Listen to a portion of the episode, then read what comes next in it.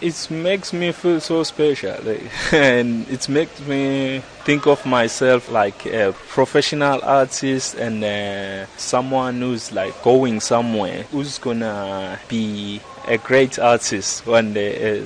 32-year-old Sakile Mhlongo looks up at his full-length mural along one of Durban's busiest inner-city streets, Anton Lembede Street. It's the largest piece of privately funded art in a public space in KwaZulu-Natal at just under 600 square meters. It depicts the late founding ANC Youth League president, and it's a sign that change is underway in line with the municipality's plans to transform the city and to bring businesses and people back in. The mural is part of a dedicated legal quarters called Durban Club Place. 200 advocates are already working here. The idea is for it to become a work and networking environment including a law library.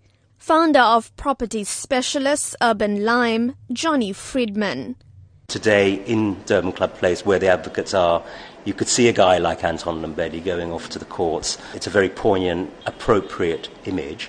What public works of art do, they start the imagination going about what this city could really be. There were some people that thought about how these areas could work, how these buildings could reconnect. Friedman commissioned the Lembede masterpiece and is passionate about the potential of Durban's inner streets.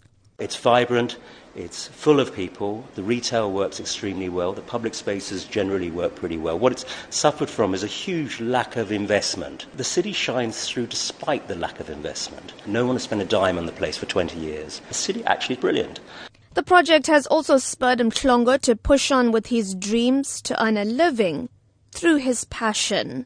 Painting is my life.